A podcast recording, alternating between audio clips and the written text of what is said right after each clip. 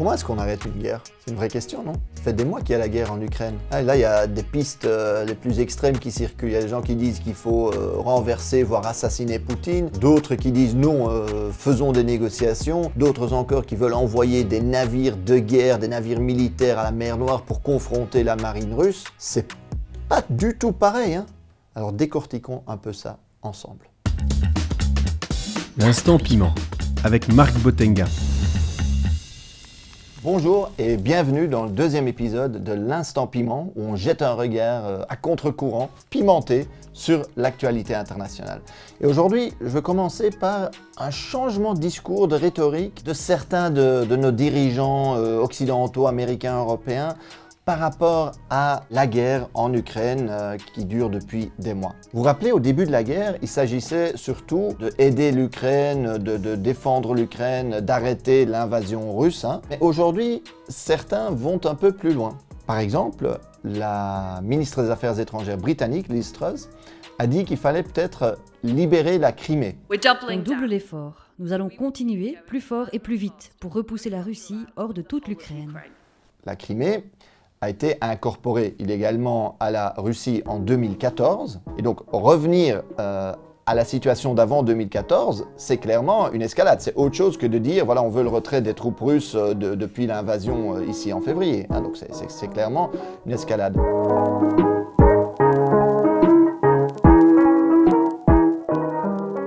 Hillary Clinton, euh, ancienne ministre des Affaires étrangères des États-Unis, hein, sous Barack Obama, ancienne candidate aussi à la présidentielle euh, des États-Unis, a suggéré qu'il fallait transformer l'Ukraine en Afghanistan pour la Russie. Afghanistan, pourquoi?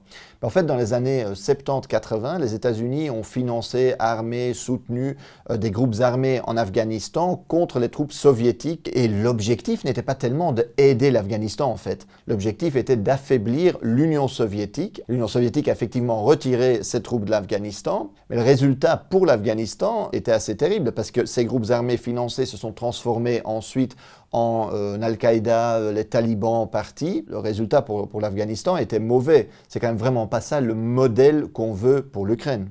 Et dans les faits, les États-Unis vont déjà très loin dans les actions militaires en Ukraine. Hein. Donc le New York Times euh, a révélé, sur base d'une source au sein de l'appareil de renseignement euh, américain, qu'en fait les Américains aident les Ukrainiens à tuer euh, des généraux russes. Il y a aussi un paquet d'aides, surtout militaires, des 40 milliards de dollars qui a été voté par le Parlement américain hein, pour l'Ukraine. 40 milliards, c'est presque deux tiers, je pense, du budget militaire russe et à penser que c'est à peu près l'argent qu'il faudrait annuellement pour éradiquer la faim dans le monde. Bon, c'est clair que Poutine, on partage rien avec lui. Je veux dire, parfois on me fait euh, Ouais, mais Poutine, c'est quand même un communiste. Mais pas du tout. En fait, l'Union soviétique, hein, qui se réclamait un peu du communisme, euh, a disparu en 91, 1991, il y a 30 ans. Depuis, il y a un capitalisme sauvage qui s'est installé en Russie, hein, avec euh, des, entreprises d'État qui ont été privatisées massivement, des inégalités qui ont explosé, et un, régime de plus en plus autoritaire qui, s'est installé aussi au fur et à mesure des années, notamment avec Poutine. Hein. Donc, on ne partage rien avec, euh, avec Poutine, encore moins avec son idéologie euh, nationaliste grand russe, hein, qui pense qu'il faut euh, aller reconstruire un empire russe. donc pas du tout. Puis la question qui se pose, pour rentrer un peu dans cette rhétorique des dirigeants occidentaux, est-ce qu'il faut chasser Poutine? Est-ce qu'il faut humilier euh, Poutine? Est-ce qu'il faut euh, peut-être euh, changer le régime à Moscou? Si on prend cette rhétorique occidentale un peu au sérieux, il y a trois options. 1. Faire la guerre à la Russie, bombarder Moscou. 2. Essayer de provoquer une révolution en Russie. Ou 3. affaiblir totalement la Russie, enlever toute puissance militaire à ce pays. Voyons un peu ces trois options une par une. Commençons par le premier point, l'option directement militaire. L'option militaire, c'est ce qu'exprime en fait Bill O'Reilly, qui est un commentateur euh, politique conservateur très connu hein, de Fox News aux États-Unis. Uh, L'armement des États-Unis est bien plus large que tout ce que Poutine a.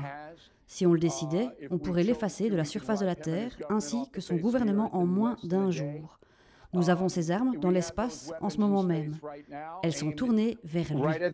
Utiliser ces armes, ça serait faire plus ou moins ce que les États-Unis ont fait euh, avec leurs alliés euh, de l'OTAN. En Afghanistan, par exemple, hein, en 2001, les États-Unis sont intervenus pour chasser les talibans du pouvoir. Ou plus récemment, en Libye, hein, dix ans plus tard, en Libye, on a chassé euh, Kadhafi qui a été tué. Quand on regarde les résultats de ces interventions, les forces de l'OTAN, hein, euh, la Belgique aussi, mais euh, l'armée américaine, euh, les armées européennes, ont occupé l'Afghanistan pendant 20 ans. Et dès qu'ils se sont retirés, les talibans sont revenus au pouvoir. Quand on regarde la Libye depuis le renversement de Kadhafi et l'intervention militaire des pays de l'OTAN, en fait, ces pays n'existent plus. Des clans qui s'affrontent, des guerres civiles, la violence, l'insécurité, ce pays maintenant, ce n'est plus un, pays vraiment euh, géré avec un État fort, etc., comme avant. Pour les Libyens, euh, ça ne s'est pas du tout amélioré.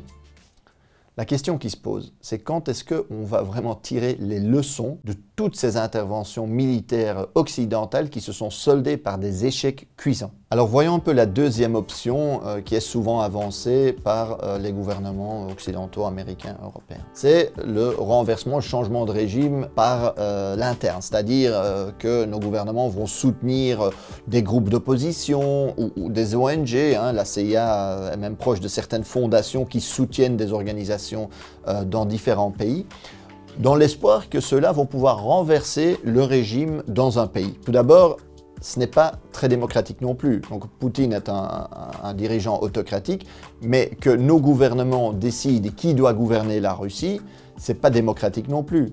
Comment est-ce que vous, vous réagiriez si une puissance euh, étrangère venait décider qui doit gouverner la Belgique? Et en plus, les dirigeants soutenus par l'Occident, souvent n'agissent pas euh, en premier lieu, ou même pas du tout, dans l'intérêt des populations locales. Les États-Unis ont soutenu plein de, coups euh, d'État en, Amérique latine, à chaque fois pour installer des gens qui faisaient les intérêts économiques, géopolitiques des États-Unis, ou euh, les Européens en, Afrique, pareil. Donc il ne s'agit pas du tout de donner le pouvoir au peuple, il s'agit de dominer ces pays-là. Donc c'est pas très démocratique d'une part. Deuxièmement, c'est aussi une violation euh, des principes du droit international, notamment de la non-ingérence dans les affaires intérieures. L'objectif euh, est de respecter la souveraineté euh, de différents pays. D'ailleurs, pensez que si vous déstabilisez un pays comme la Russie comme ça, vous imaginez les conséquences que ça peut avoir. Et finalement, il y a la question évidemment d'un effet contre-productif parce que cette ingérence étrangère, euh, ce soutien euh, à l'opposition pour renverser le régime, ben, ça va faire réagir très fortement le régime aussi, hein, euh, assiégé, va devenir encore plus autoritaire, plus répressif, et du coup ça aura un effet où il y aura encore moins d'espace pour l'opposition et pour changer, selon les lois locales et selon les dynamiques locales, le gouvernement. La troisième option, c'est en fait l'option que le ministre de la Défense, Lloyd Austin, vous rappelez qu'on a vu dans, le premier épisode, euh, a mis en avant, c'est l'humiliation de la Russie, l'affaiblissement total de la Russie. Uh, Nous voulons voir la Russie affaiblie au point qu'elle ne puisse plus faire ce qu'elle a fait en envahissant l'Ukraine. Humilier un pays est extrêmement dangereux. C'est ce que euh, nous apprend Versailles, pas le palais, mais le traité de Versailles.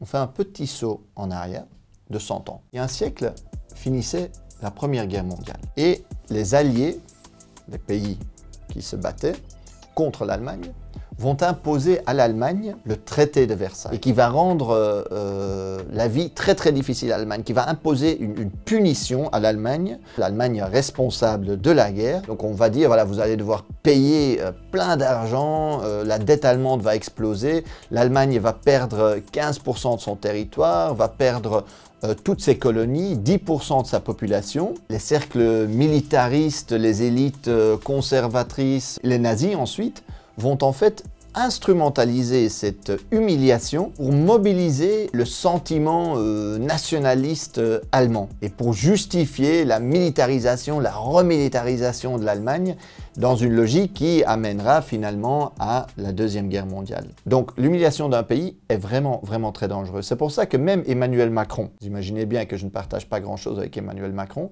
mais que même Emmanuel Macron a averti qu'il ne fallait pas humilier entièrement la Russie. Mais ça ne se fera ni dans la négation, ni dans l'exclusion de l'un l'autre, ni même dans l'humiliation. Car notre Europe n'a pas tenu la promesse de l'après 45 en 1914 parce qu'en 1918, nous avions humilié. L'escalade, la piste militaire est extrêmement dangereuse parce que la Russie est une des principales puissances nucléaires au monde et si elle se trouve dos au mur, elle pourrait être tentée d'utiliser cette arme nucléaire. Le colonel de l'armée belge, Roger Housen, a déclaré que si les Britanniques et les Américains font tout ce qu'ils disent, on va droit vers la Troisième Guerre mondiale. Aux États-Unis, il y a l'horloge de la fin du monde, l'horloge de l'apocalypse, qui est tenue à jour par des scientifiques euh, nucléaires et qui prévoit le risque d'une guerre, d'un affrontement nucléaire. Eux, ils calculent que nous sommes actuellement à 100 secondes de l'apocalypse nucléaire. Noam Chomsky, dans Terzak, a dit que nous n'avons jamais été aussi proches d'un conflit mondial depuis très longtemps. Je ne crois pas qu'il y ait eu un moment aussi dangereux depuis la Seconde Guerre mondiale. Nous devons l'éviter à tout coup. Poutine est évidemment loin d'être le président qu'on souhaite aux travailleurs russes. Par contre, il faut aussi se rendre compte qu'au niveau international, changer euh, de président en Russie, changer de gouvernement en Russie, ne changerait pas forcément la posture de la Russie internationalement. Par exemple, Poutine s'est toujours opposé à l'élargissement de l'OTAN, hein, cette alliance militaire dirigée par les États-Unis, dont est membre la Belgique, dont sont membres une grande partie des pays européens. Et notamment, Poutine ne voulait pas que l'Ukraine devienne membre de l'OTAN. Mais ce n'est pas que Poutine, parce que Gorbatchev, qui était euh, le dernier dirigeant, disons, de l'Union soviétique, hein, euh, s'y opposait aussi. Yeltsin, qui était le premier président de la Russie après la disparition de l'Union soviétique, et Yeltsin qui était euh, très proche des dirigeants occidentaux, euh, qui était très ami avec euh, l'Occident, même lui s'y opposait. Pourquoi? Ben Parce que la Russie a peur qu'avec l'OTAN qui s'élargit, et ces dernières années, l'OTAN s'est élargi beaucoup, euh, vers l'Est, hein, s'est rapproché très fortement de la Russie, mais plus cette alliance militaire se rapproche de la Russie, de Moscou, plus elle a l'occasion et l'opportunité d'installer des bases de missiles proches des villes russes. Évidemment, plus une telle base de missiles est proche de la frontière russe, plus ce sera plus facile et, et, rapide pour un missile lancé de toucher Moscou ou de toucher une autre ville russe. Si cette distance entre hein, euh, la base de missiles de l'OTAN et une ville russe se réduit, mais la Russie a moins de temps pour intercepter un missile. Et donc la Russie se sent menacée potentiellement par cet élargissement de l'OTAN vers l'Est. C'est d'ailleurs pas tout à fait illogique parce que pour ceux qui se rappellent, enfin moi pas parce que je n'étais pas né, mais dans les années 60, quand l'Union soviétique a installé des missiles sur Cuba, donc très très proche euh, de la Floride, hein,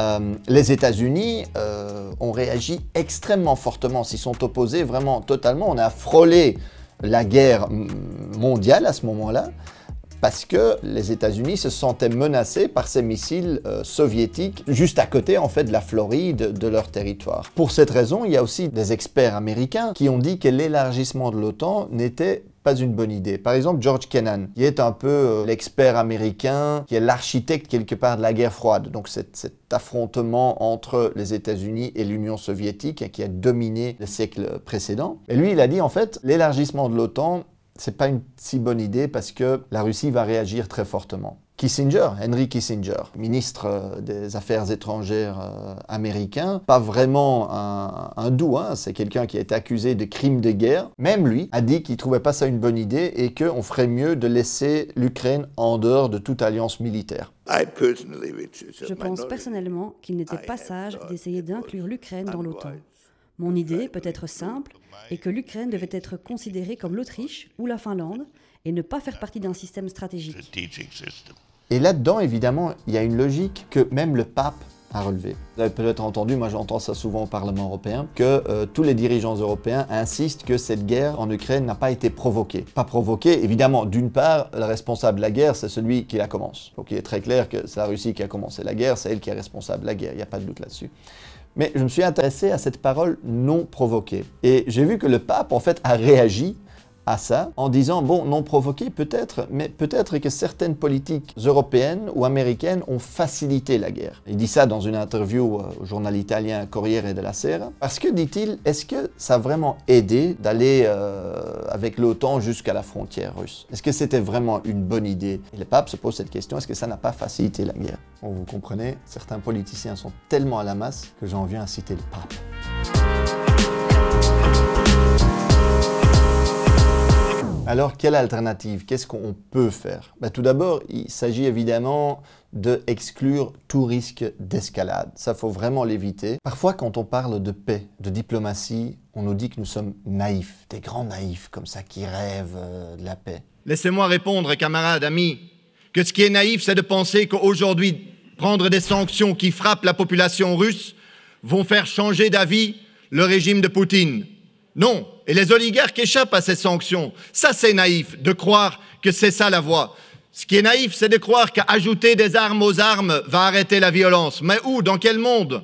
Ça, c'est naïf. Et c'est naïf de sous-estimer aujourd'hui le risque d'escalade nucléaire qui menace le monde entier. Ça, c'est naïf, camarades. Et ça, nous ne l'accepterons pas. Jeffrey Sachs, un économiste international euh, spécialisé dans le développement, lui, il a dit qu'évidemment, dans les négociations, il euh, va falloir trouver un compromis. D'une part, la Russie euh, ne pourra pas avoir l'empire dont elle rêve, hein, elle devra renoncer à ça. D'autre part, les États-Unis vont devoir accepter qu'il y a des limites à leur pouvoir et l'Ukraine devra rester en dehors de toute alliance militaire. Ce qui en soi n'est pas bizarre, c'était déjà prévu dans la constitution ou dans les principes constitutionnels ukrainiens après l'indépendance euh, du pays. Hein, ça a été changé récemment quand on a dit que l'Ukraine allait euh, devenir membre de l'OTAN. C'est aussi quelque chose que euh, même le président Zelensky a lui-même un certain moment mis sur table. Les garanties de sécurité et de neutralité. Le statut non nucléaire de notre État nous sommes prêts à accepter ça. L'exemple là pourrait être l'Autriche. L'ancien diplomate ambassadeur de l'Autriche auprès de l'OTAN, auprès de la, Belgique et euh, auprès de la Russie même, hein, Franz Seed, a expliqué récemment que l'Autriche, en adoptant cette euh, politique de neutralité, a pu développer une diplomatie très active au niveau euh, de la Commission des droits de l'homme des Nations Unies, au niveau des Nations Unies, et que ça a été finalement positif pour le pays, qui d'ailleurs euh, a aussi pu maintenir un budget militaire limité parce que sa sécurité était garantie. Hein. Une neutralité serait alors garantie par euh, des puissances internationales. Notre concept de neutralité a été établi dans les années 50 dans le contexte du conflit entre Est et Ouest dans la guerre froide. Nous avons vraiment beaucoup bénéficié du concept de neutralité. Nous sommes aujourd'hui vraiment à la croisée des chemins. D'une part, l'Italie, après des mois de guerre, est finalement venue avec une proposition diplomatique, incluant notamment euh, la proposition d'un statut neutre, hein, une neutralité pour l'Ukraine, pour arrêter la guerre. Mais d'autre part, des pays comme la Lituanie ou la Grande-Bretagne envisagent euh, d'envoyer des navires dans la mer Noire pour menacer et pour peut-être aller à la confrontation avec des navires russes. Ça, ça porterait à une escalade. C'est extrêmement dangereux. Aujourd'hui, il faut vraiment qu'on se batte pour la paix. Et permettez-moi de conclure sur ce qu'a dit un haut officier de l'Empire romain. L'Empire romain qui a dominé euh, l'Europe pendant des siècles. Et lui, il disait, si vous voulez la paix, il faut préparer la guerre. En fait, c'est faux. Si vous voulez la paix, faut préparer la paix. D'ailleurs, je n'ai jamais compris pourquoi on écoutait un général romain, parce que l'Empire romain a quand même fait la guerre en Europe, euh, au Moyen-Orient, en Afrique. Pourquoi est-ce qu'on va prendre des conseils pour la paix de cet empire belliqueux? Non. Nous voulons la paix, il faut la préparer maintenant. Voilà, nous avons de nouveau parcouru pas mal de chemin ensemble dans ce nouvel épisode de l'Instant Piment. Envoyez-moi vos, questions, vos commentaires, débattez aussi euh, sur ce que vous en avez pensé. N'hésitez pas à m'envoyer des suggestions aussi, des thèmes ou de sujets que vous aimeriez qu'on aborde. Mais surtout, abonnez-vous pour pouvoir suivre tous les épisodes qui vont venir parce qu'on va évidemment pas s'arrêter en si bon chemin. Merci, ça a été un plaisir de passer ce petit moment avec vous et à très bientôt du coup. Ce podcast est une production de The Left Europe.